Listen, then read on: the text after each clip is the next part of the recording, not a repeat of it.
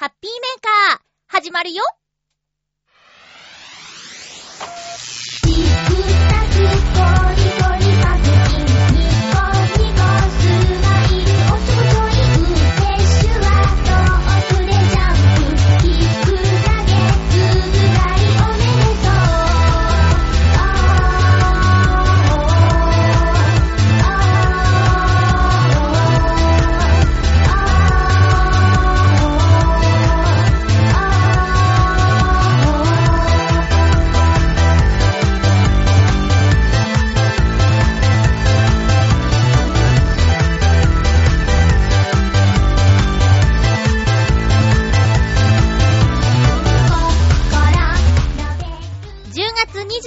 日、まゆっちょのハッピーメーカー。この番組は、ハッピーな時間を一緒に過ごしましょうというコンセプトのもと、ちょあへよ .com のサポートでお届けしております。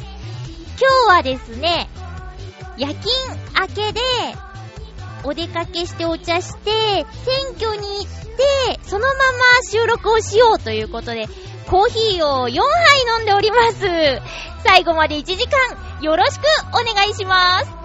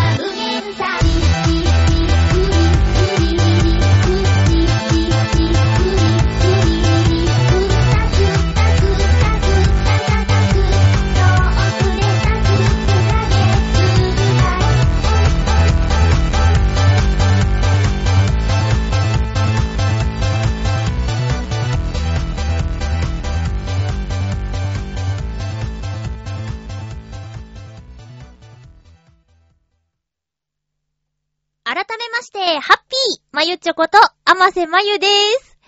いやーね、今週は日曜日に収録しているんですが、いつも収録している月曜日に、ちょっと予定が入ってしまいましてね、あらかじめ収録をしようということで、日曜日の今、えーお昼ですね、えー、ツイッターで予告通り、ただいま13時16分、ということです。えー、朝一番にですね、今日は、あのー会社のお兄さんと、えーお茶してきましてね、2時間ぐらい。で、まあ、いろいろお話ししたんですけど、本当に面白くって。で、そこでまず一杯コーヒー、アイスコーヒーかな？うん、飲んで。で、その後、えー日曜日はね、浦安市長選挙だったんですよ。市長さんを決める、4年に一度の選挙かな？うん。でね、まあ、だいたい期日前投票をね、えー、してたんですけど、その、当日どうなるかみたいなことでわからない時とかね、前もって、えー、やっちゃってたんですけど、まあ、あの、今回は、ちゃんと当日に行けそうだということで、えーっとね、私が投票する場所は保育園だったかな幼稚園か保育園か、とにかく小さい子の、あの、集まる場所でね、えー、校内に普段入れないじゃないですか、部外者は。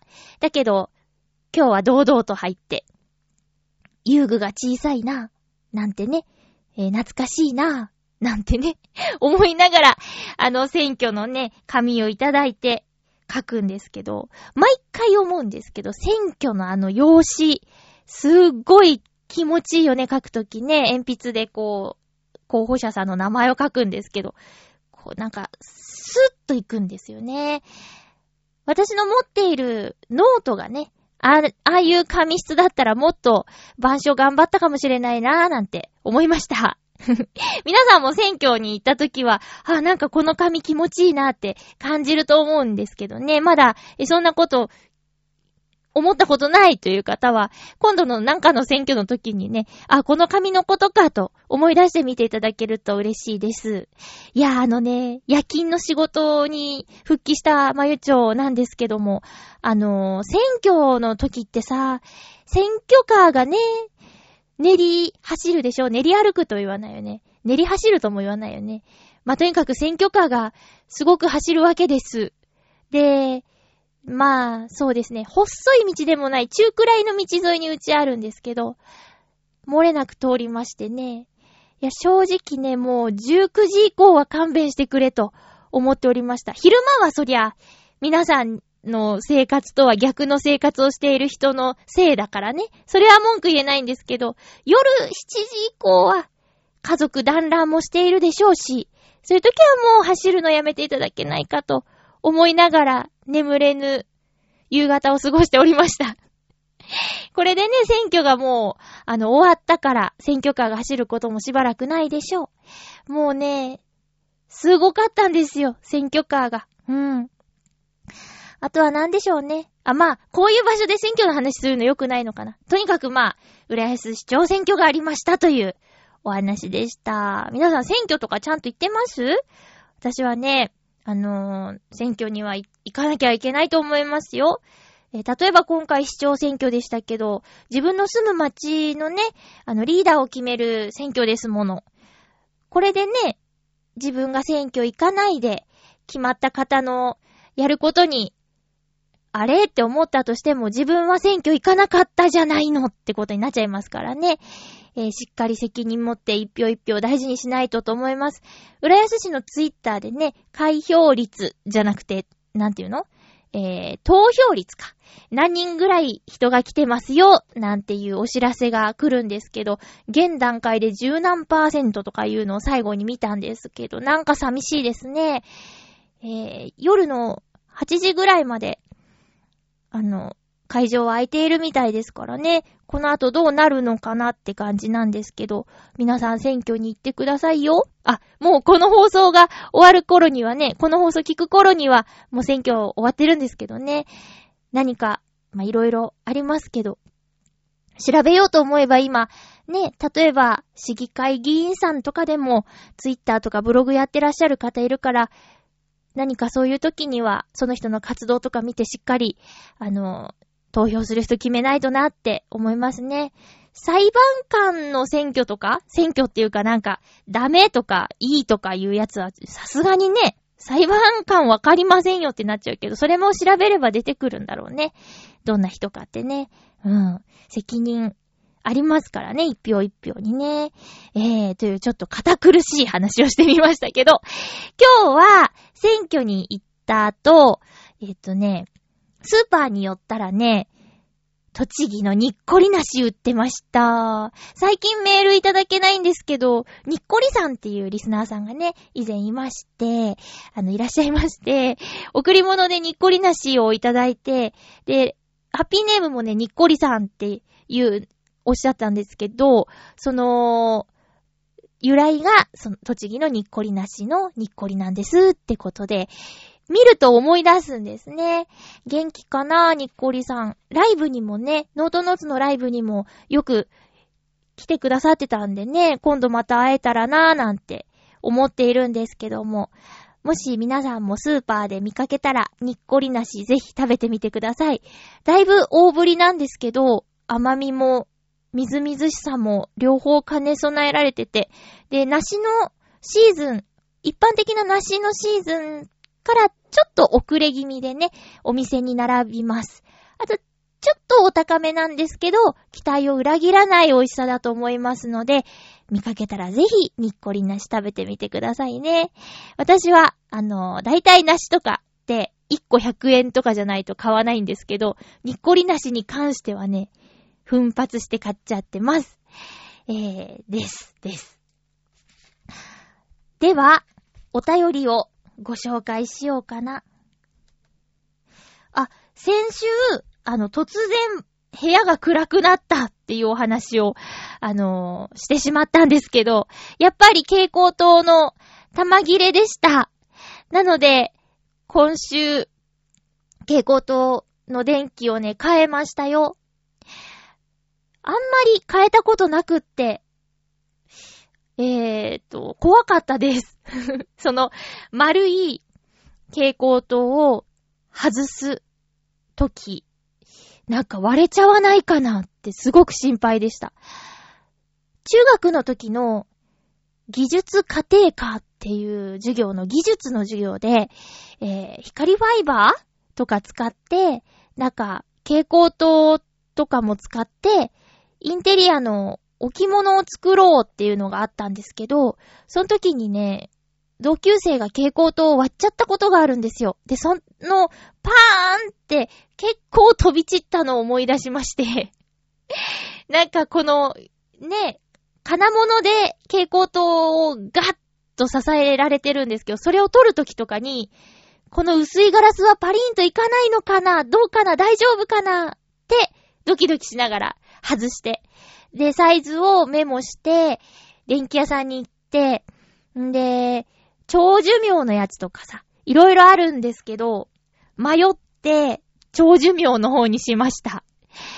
えーと、9000時間、あ、じゃ1万5000時間とか。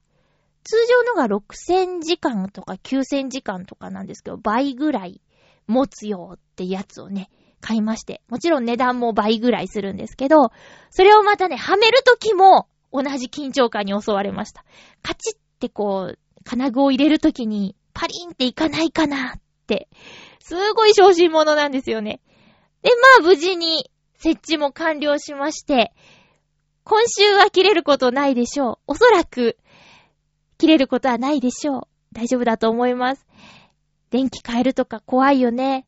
あの、ショムニーっていうドラマ見てて、よく電気を変える、蛍光灯を変えるシーンが出てくるんですけど、あれさ、電源つけっぱなしのところに、長い蛍光灯を取り替えるシーンがあって、バチンってならないのかなとか、そんなことを思いながら見てました。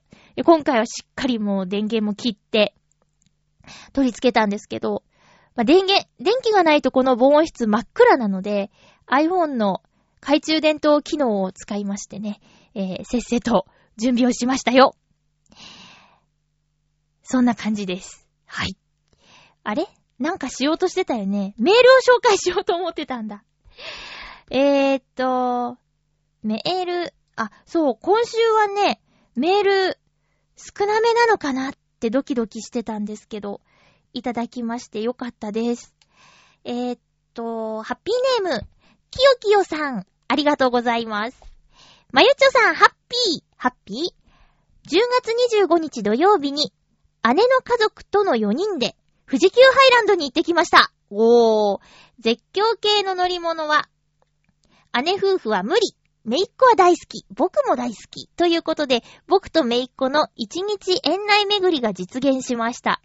パンフレットを見て、高飛車、ドドンパ、トンデミーナ、A じゃないか、キングオブコースター、藤山の順で回ろうということになり、すごく楽しみでした。えー、まずは高飛車。まず高飛車。3、40分くらい待って順番が来て乗りました。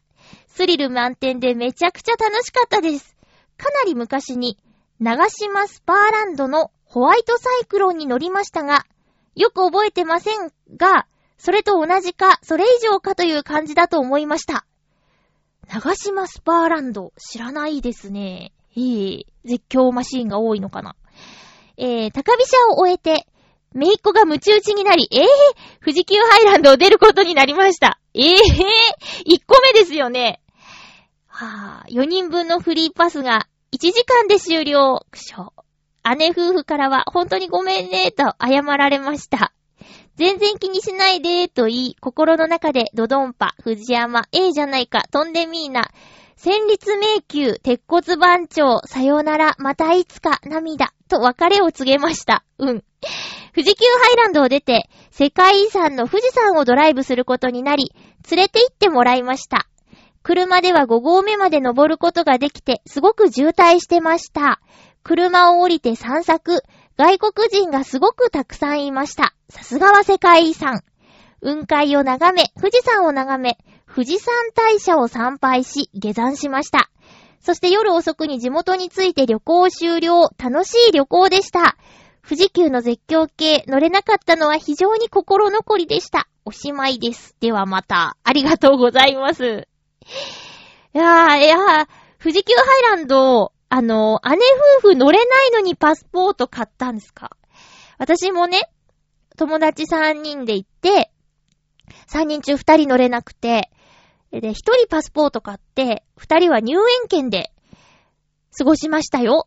で、ちょっと軽めの、なんか、二人乗りのローラーコースターみたいなやつだけ一人頑張って、アトラクションチケット買って、それだけ乗ってたけど、まあ、基本的には一人で全部行ってもらいましたね。うん。そうか、高飛車ってあの、えぐるように落ちるやつですよね。ね。直角じゃなくて、っていうやつですよね。いや、めいっ子さんおいくつなんですか？すごいね。てか、ムチ打ちになっちゃったんだね。いやいや、無理。私無理。あの、いろいろ書いていただいたけど、この中で乗れるのはね、鉄骨番長だけですね。怖いのはまず無理だし、落ちたりするやつ。戦慄迷宮とか絶対無理ですね。お化け屋敷ですよね。長いんですよね。無理です鉄骨番長は、ギリギリセーフ。高いとこ好きなんでね。ちょっと怖かった。高いにも程があるだろうと思って。そのうち、わーい、飛んでるーって思えるぐらいに慣れてきたけど、慣れた頃にもう降ろされてしまうんだよね。うん。えー、っと、富士急ハイランドか、今まで2回行きましたね。まあ、どちらも入園券で。はい。えっと、富士山5合目はね、修学旅行で行きました、高校の。高校の修学旅行でバスで登りました。5合目まで行くと気圧がもうね、あの、違って、ポテトチップスの袋とかパンパンになったんですよ。きよきよさん、それ体感しましたか？なんかね、パンパンなんですね。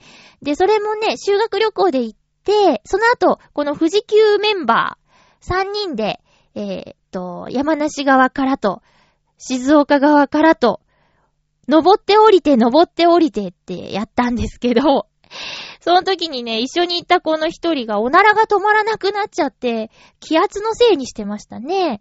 で、最初は笑ってたんだけど、あまりにもひどくってね、寒いのに窓開けて走ってました。10月か11月だったんですけど、まあ、5合目でも雪が降ってたかな。うん。そりゃあ高いわーと思って。えー、で、私、高いところに行くと耳がキーンってなっちゃうんですけど、この時は本当に、あの、二往復したってことになっちゃうんで、高いとこと低いとこ。結構耳がね、やられてしまいました。キーンって。で、耳抜きしなさいって言われたけど、してもしてもね、ずっとクンクンクンクンなっててね、大変でしたね。なになに、長島、スパーランドってどこにあるんだろう？ちょっと調べてみよう。私は乗れないんですけどね、絶叫系が好きな友達がいるんで、その子知ってるかなと思って。うん。私は一切無理なので、一緒に遊びに行ってもね、きっとつまらないと思うなで、荷物持ちしてるから行っておいでよっていう感じになると思います。それでも無理やり連れて行こうとしたら、周りがしらけるぐらいに全力で拒絶します。やだやだ怖いって言って、結局乗るなんてことはなく。絶対無理絶対無理です乗れない。頑張って東京ディズニーランドのビッグサンダーマウンテンですね。うん。あれ、ラジオで話したっけ？あの、イタジラのヨシオンさんとディズニーシーに遊びに行ったとき、あの、フランダーのフライングフィッシュコースターっていう、それこそね、ちっちゃいローラーコースターがあるんですよ。で、それ頑張ったら乗れるかもしれないってヨシオンさんと乗ったんだけど、ああ、まゆちは本当にダメな人だって言われるぐらいに納得していただいた。一緒に乗った人に。あ、もうそれはダメだねって言われました。はい、それぐらい苦手なんですね。兄弟仲良しですね。で、姉夫婦ってことは、きよきよさんから見たら、お兄さんにあたる人？こう、いいね。なんか、お兄さんができるとか、どんな気分なんだろうな。うん。ちょっと羨ましいですね。めいっ子さんの年齢気になる。その後大丈夫だったのかなムチ打ち。後で、後で来るでしょう。後で、ね、長引いたりさ、実はあの時のだったのかなとかさ。すぐ来たんだね、その痛いのが、ムチ打ちが。そっか。いやー。まあ、今ね、こう観光にちょうどいいよね、行楽シーズン。朝晩と日中の気温の差がすごく激しくってさ、今日なんか私、ちょっと帰るのが遅くなってしまったんですけど、いつも夜出て朝帰るから上着を着ていくんですけど、今日は昼頃、そのね、投票に行って、徒歩でね、家に帰ってきたので、うーん、暑かった。コート着てたら。コートって、まあ、なんていうの？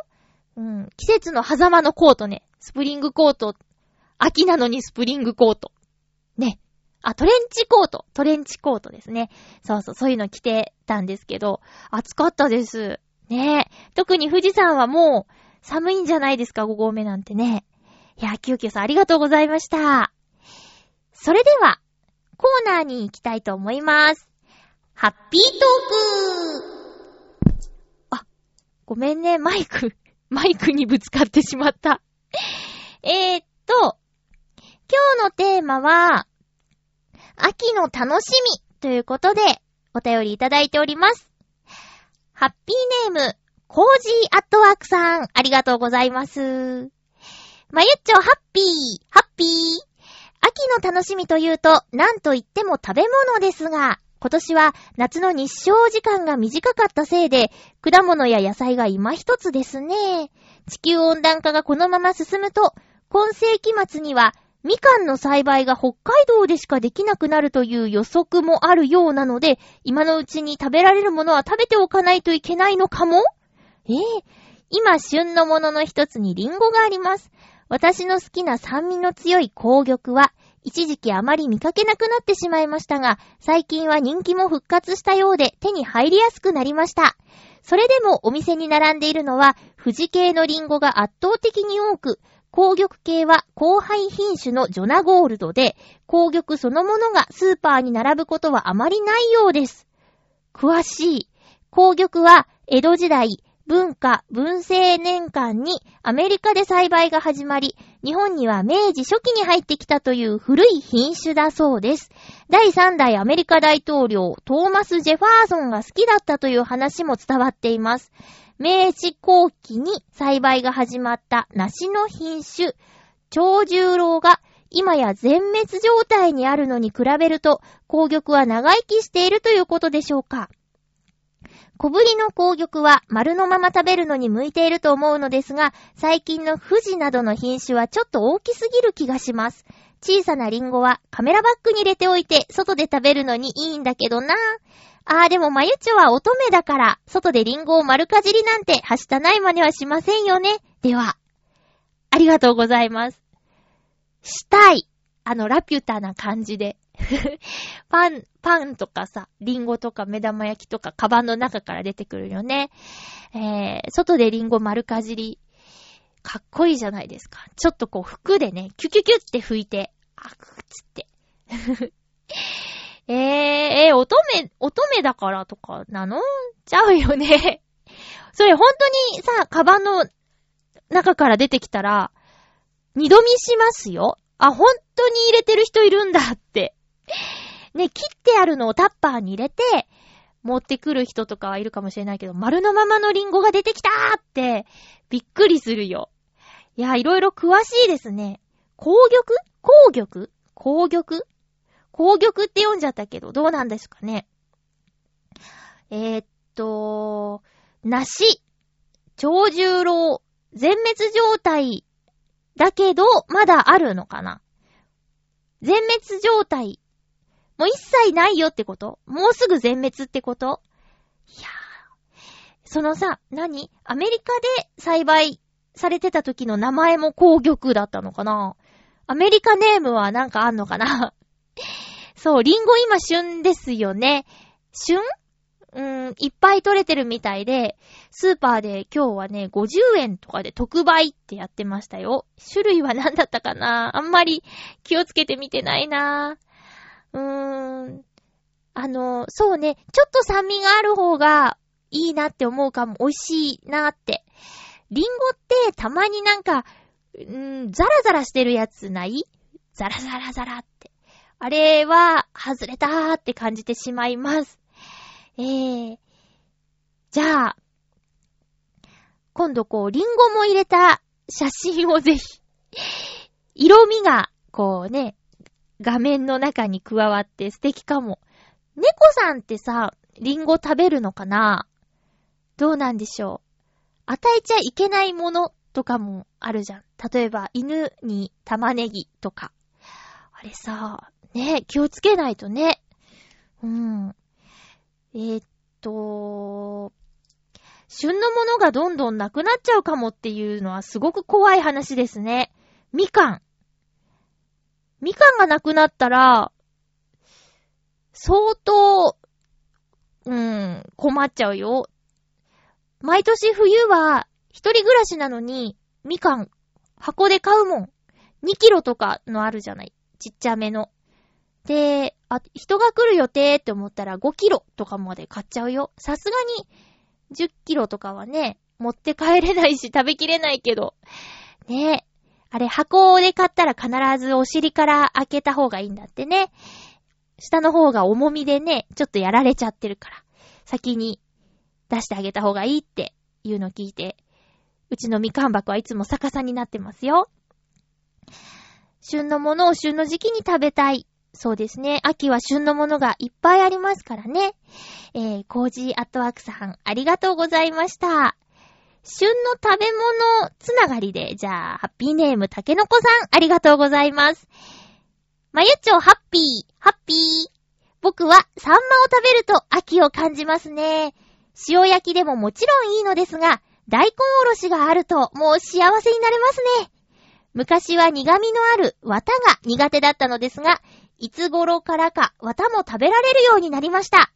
お魚をきれいに食べられた時、ちょっと感動しますよね。お酒とご飯に合いますし、この時期はお値段も安くて最高です。それでは、ということでありがとうございます。20代の竹の子さんが、サンマの綿が美味しく感じるようになったとおっしゃっております。おっとなー、おっとなですね。サンマはこの間のバーベキューの時に、えー、炭火で焼いて食べましたけど、すごく美味しかったです。なんか鮮度のいいものの見分け方とかで、口がね、黄色いやつは鮮度がいいとかってなんか言ってましたよ。口のとこがちょっと黄色いラインがピッて入ってるやつは、新しいんだって。たけのこさん、秋はサンマ。この間、いや、違う。去年かな。あの、値段は書いてないけど、秋サンマ、旬みたいに書いてあって、それのお刺身くださいって言ったら、お会計でちょっとびっくりしたっていう経験があって、旬のものはやっぱりそれなりにお値段するんだなーって思いました。食べちゃった後だからね、どうにもならないって頑張って払いましたけど、そういうことはたまにあります。サンマってさ、お刺身も美味しいし、焼いても美味しいし、煮ても美味しいし、いい魚だよね。栄養もたくさんありそう。ねえ。食べたくなってきたなサンマの塩焼き定食。あもうイメージバッチリ浮かびましたね。皆さん、明日のお昼はサンマの塩焼きですかね？ね。えー、だけのこさんどうもありがとうございました。続きましては、うんと、ハッピーネーム、きよきよさん、ありがとうございます。まゆちょさん、ハッピー、ハッピー。今週のテーマ、秋の楽しみ方ですが、母親が栗ご飯をよく作ってくれて、それが楽しみでした。おー。栗ご飯ってすっごく手間かかるよね。あの、渋皮も剥いて、みたいな。その前に、殻剥くの大変でしょう。その前に、イガグリから外すの大変。どっからやるんだろう。栗拾い行ったことあるんですよ、私。で、足でね、イガグリ踏んで、中をトングで取り出してとかやったことありますよ。栗ご飯か。いやー、いいねー。母親が作る料理でとても好きなのは、カレーライスと、牡蠣とブロッコリーの牛乳煮込みでした。おー。まゆちょさんはお母様の料理で特に何が好きでしたか？ではまた。ありがとうございます。カレーライス？カレーライス入ってきますか？お母さんの手料理で好きなもの。カレーライス。我が家は、ルーを使ってたので、えー、例えばじゃあお母さんのカレーが好きって言ったらバーモントカレーが好きってことに自動的になりますよ。粉から作るとかじゃないからね。バーモ、ハウスのカレーが好きみたいなことになっちゃいますね。えー、牡蠣とブロッコリーの牛乳煮込み。ほー。またおしゃれな、おしゃれな料理ですこと。牡蠣はよく取れる街で暮らしていたんですかね。なんか高級なイメージあるよ、牡蠣って。すごいなぁ。えー、まゆちょさんのお母様の料理で特に何が好きでしたか？私の母上の得意料理というか好きな、私が好きなお母さんの手料理は、春巻きです。お母さんの春巻きはね、うまいんですよ。すんごいうまいんですよ。あのー、すんごいうまいって言ってたら、里帰りすると、山のように作ってくれてね、こんなに食べないってっていうぐらい。ねえ。いやいや、春巻きね、あの、中の具が美味しいんだろうね、きっと。私、酸っぱいの好きで、中にお酢の効いた具が入っててね、春雨とかも入っててね、もうそれだけでお腹がいっぱいになるような ものです。でも普通さ、普通2本とかでしょ。なのになんかもうすんごい、すんごい山のように、あの、で、出してくれるんですよ。びっくりしちゃいますね。だから、えー、滞在中ずっと春巻きっていうことも、なきにしもあらずでした。はい。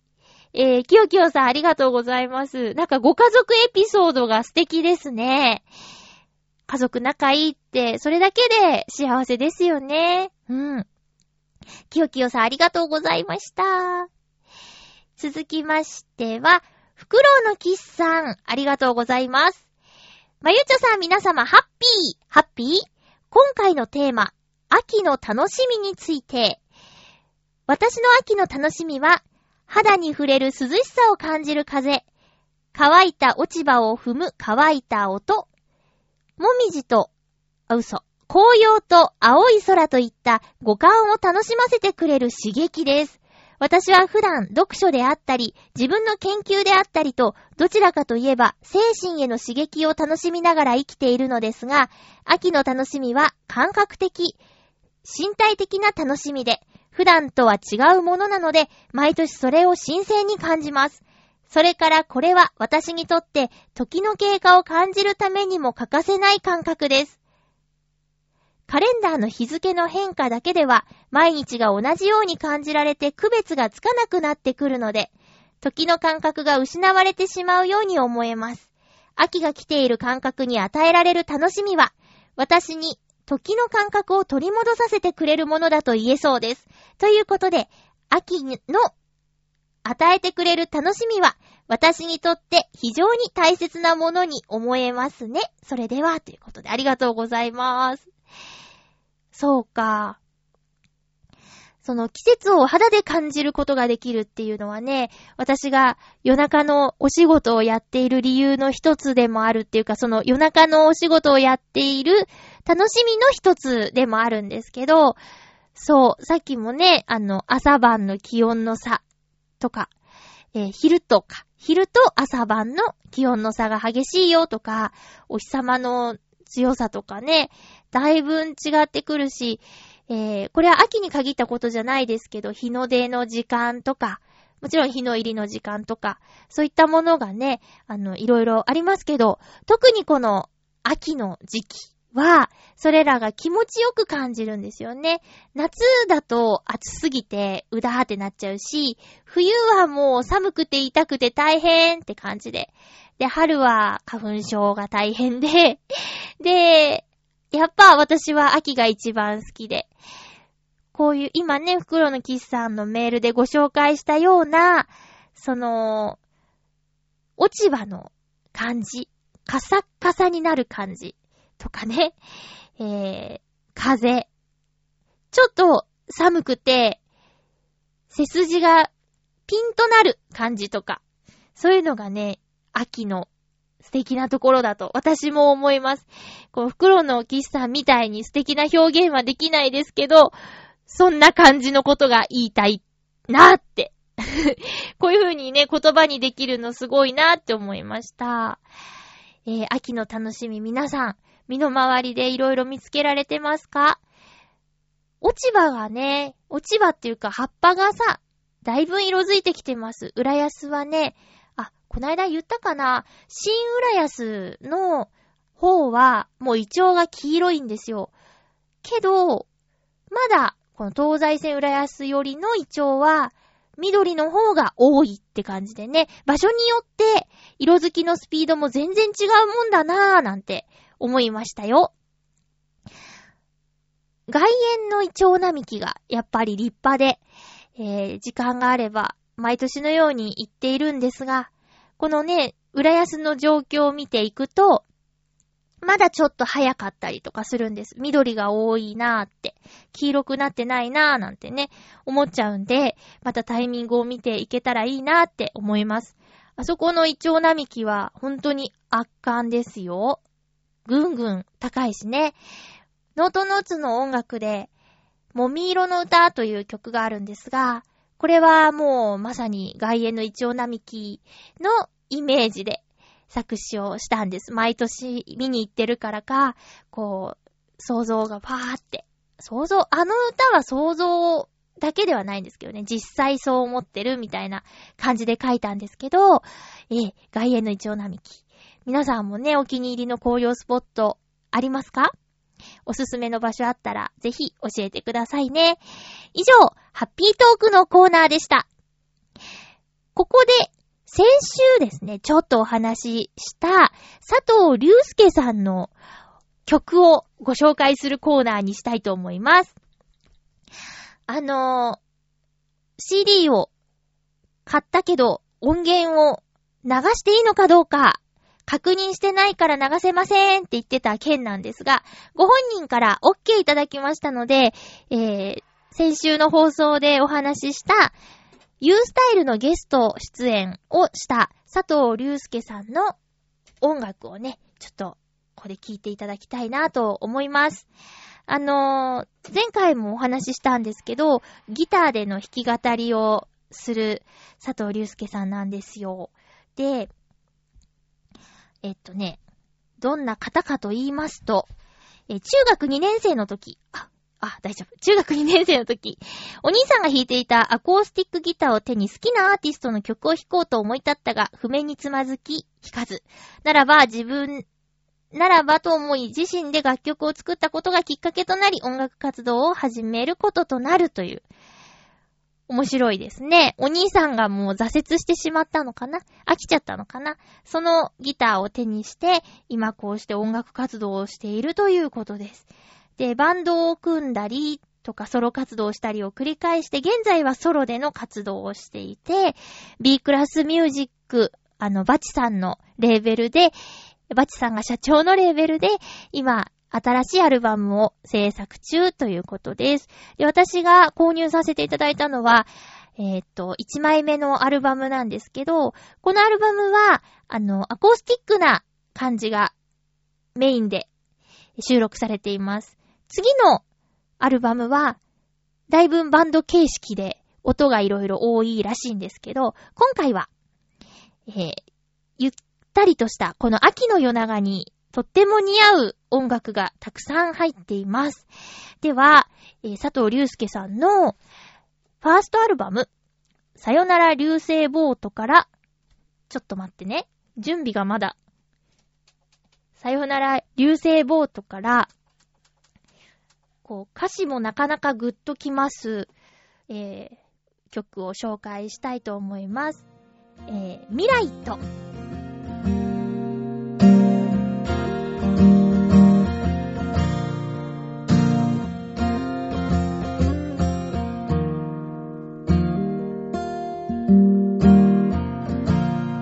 望んだ未来と今が違うことに焦ってるのかい？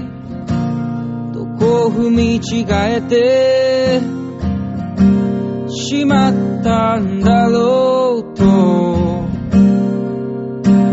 立ち止まるとき君はそこから何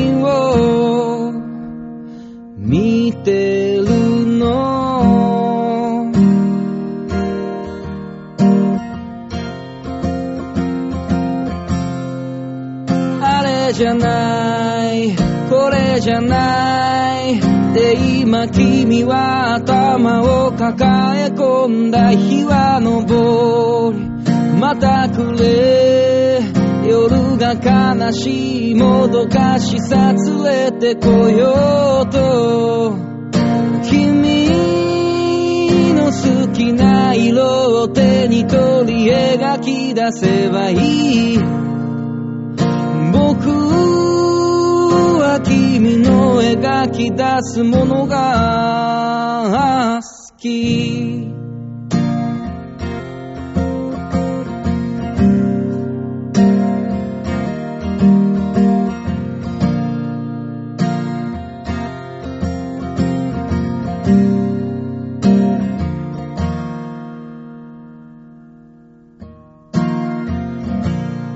諦めるとして歩き出すと後ろ髪を引っ張られて抑えきれなくて涙が溢れてこぼれ落ちていった。幾重にも可能性。君はそこから何と別れるの。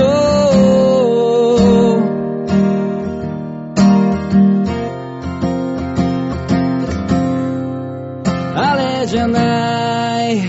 これじゃない。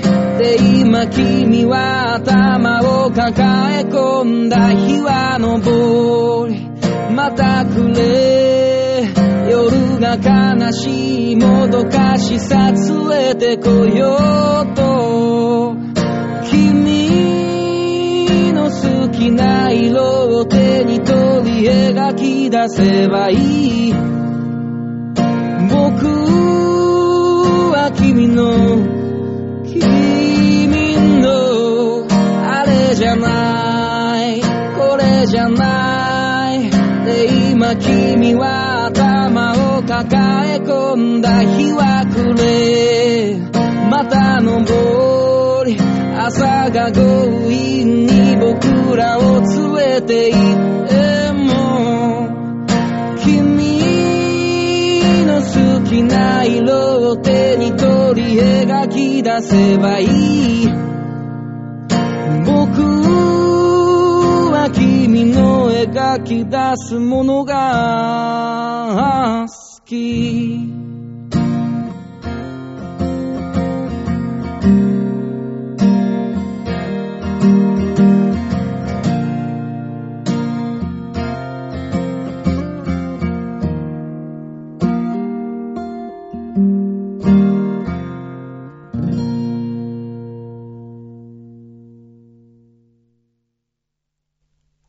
佐藤隆介さんの曲、未来とを紹介しました。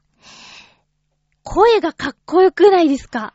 私大好きなんですよ、佐藤隆介さんの声。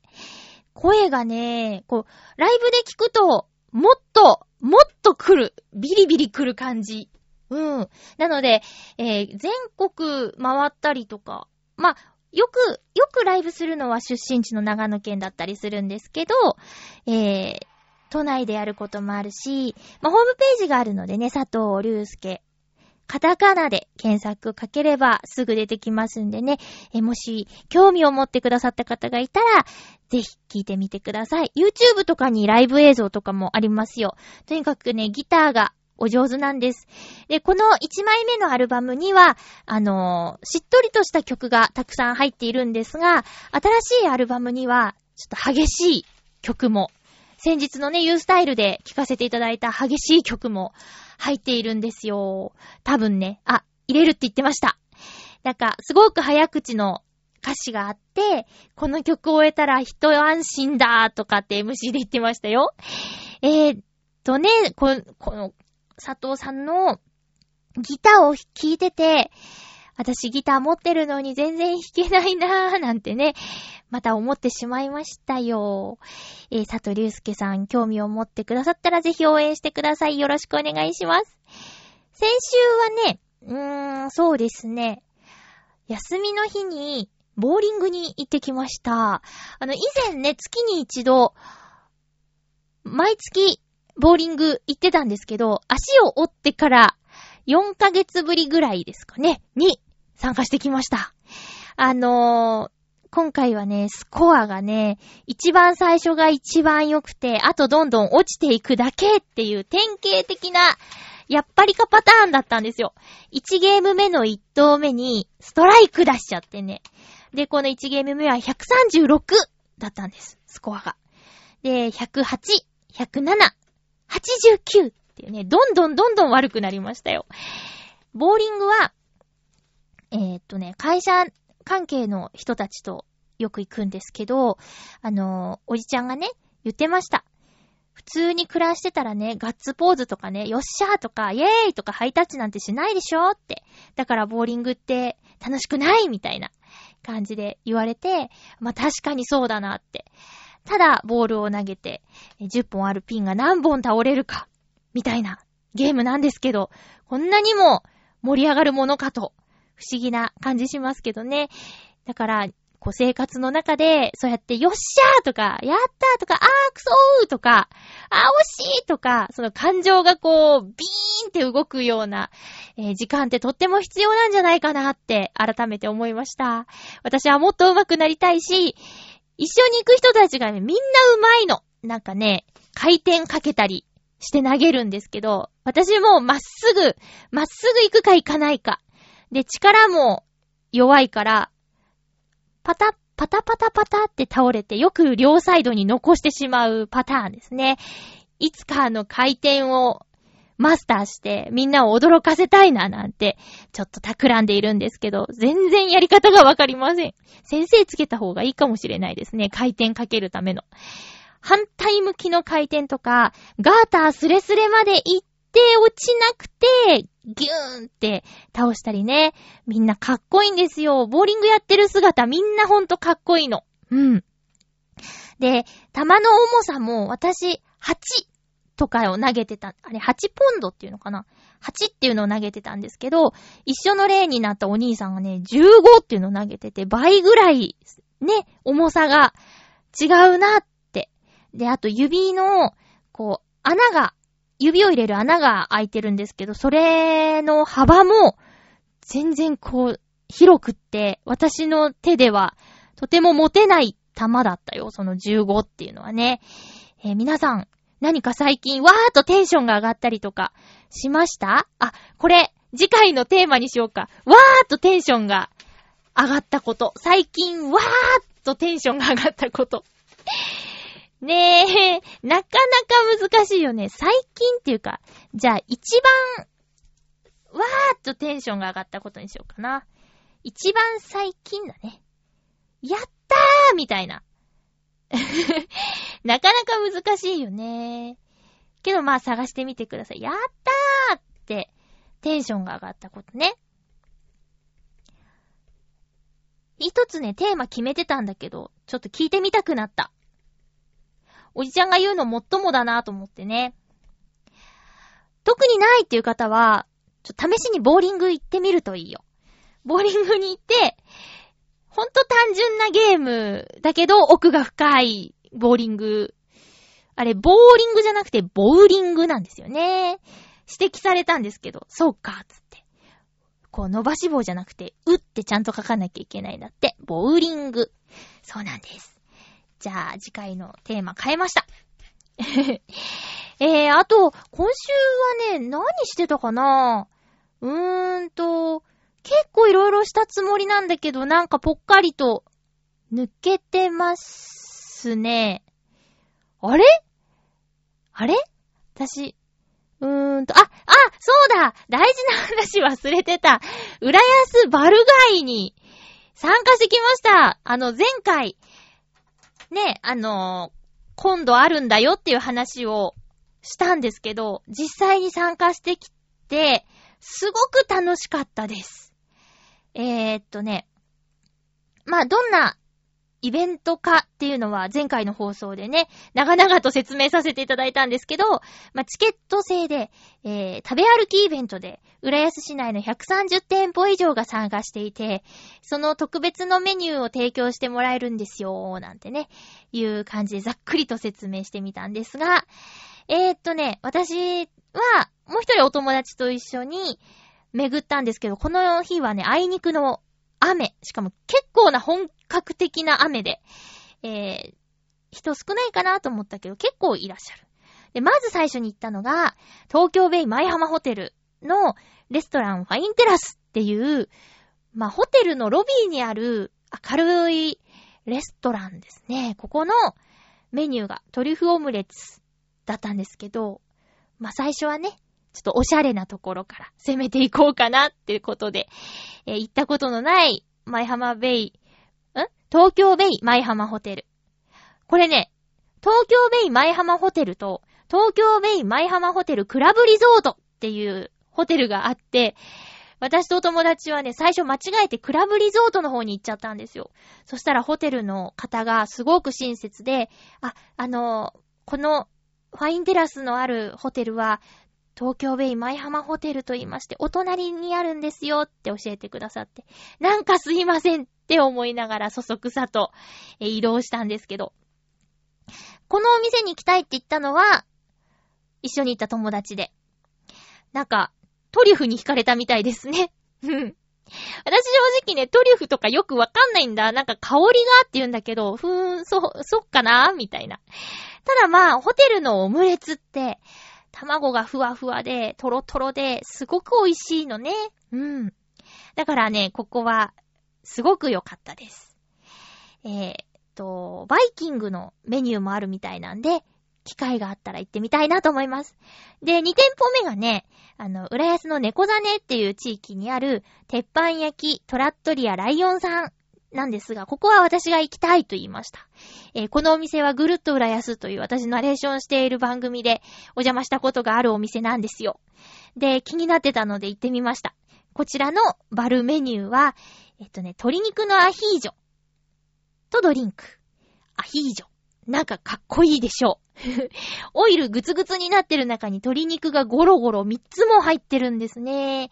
なんかお得な感じでした。そこにバケットがついてて、こう、オイルをつけながら食べてもよし、えー、お肉を乗せて食べてもよし、楽しみ方いろいろって感じでした。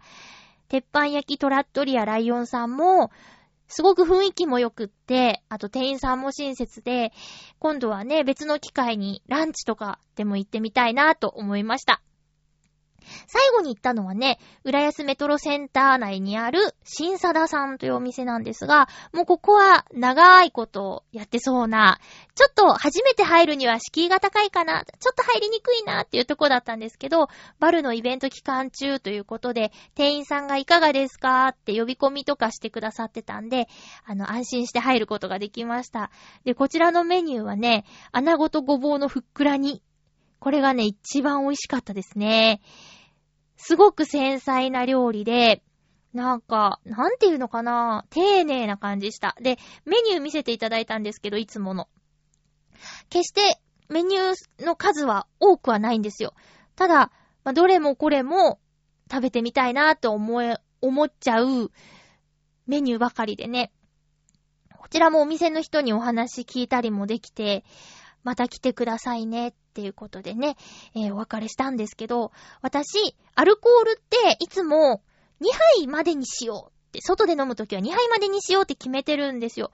で、3杯飲むと、時にフラフラしちゃうから危ないってことで、2杯までって決めてるんですけど、この浦安バルガイの時は、チケット3枚分全部アルコールにしてみました。だけど、1杯飲んでは移動して、一杯飲んでは移動してって間を空けたからか、全然フラフラにならなくて、逆にね、寒かったんで雨が降ってて、アルコール入れてちょっと体ポカポカみたいな、そんな感じでした。で、公式のツイッターによると、また、来年って書いてあったんで、1年後なのかな。半年に一度ぐらいね、行く側としてはやってほしいけど、お店は大変かもしれないですね。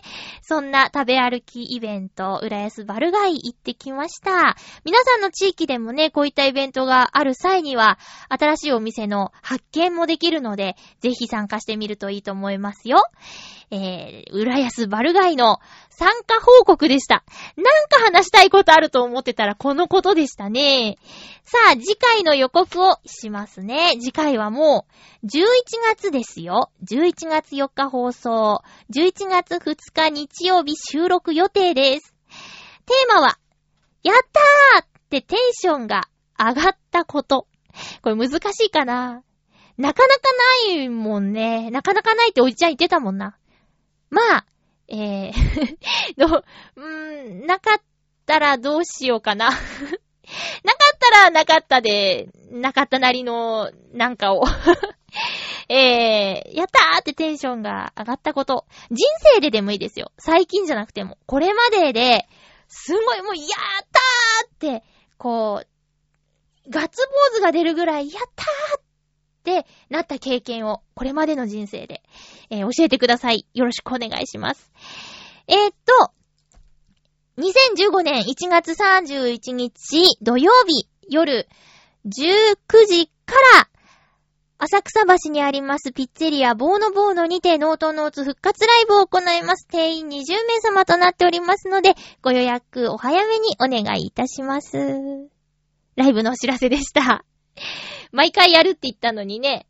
まあまだ1月の話なんでね、ずいぶん先ですよ。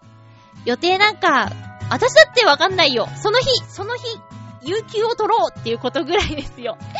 えー、ということで、お送りしてきました、ハッピーメーカー。そろそろお別れのお時間です。お相手は、まゆっちょこと、あませまゆでした。また来週、ハッピーな時間を一緒に過ごしましょうハッピー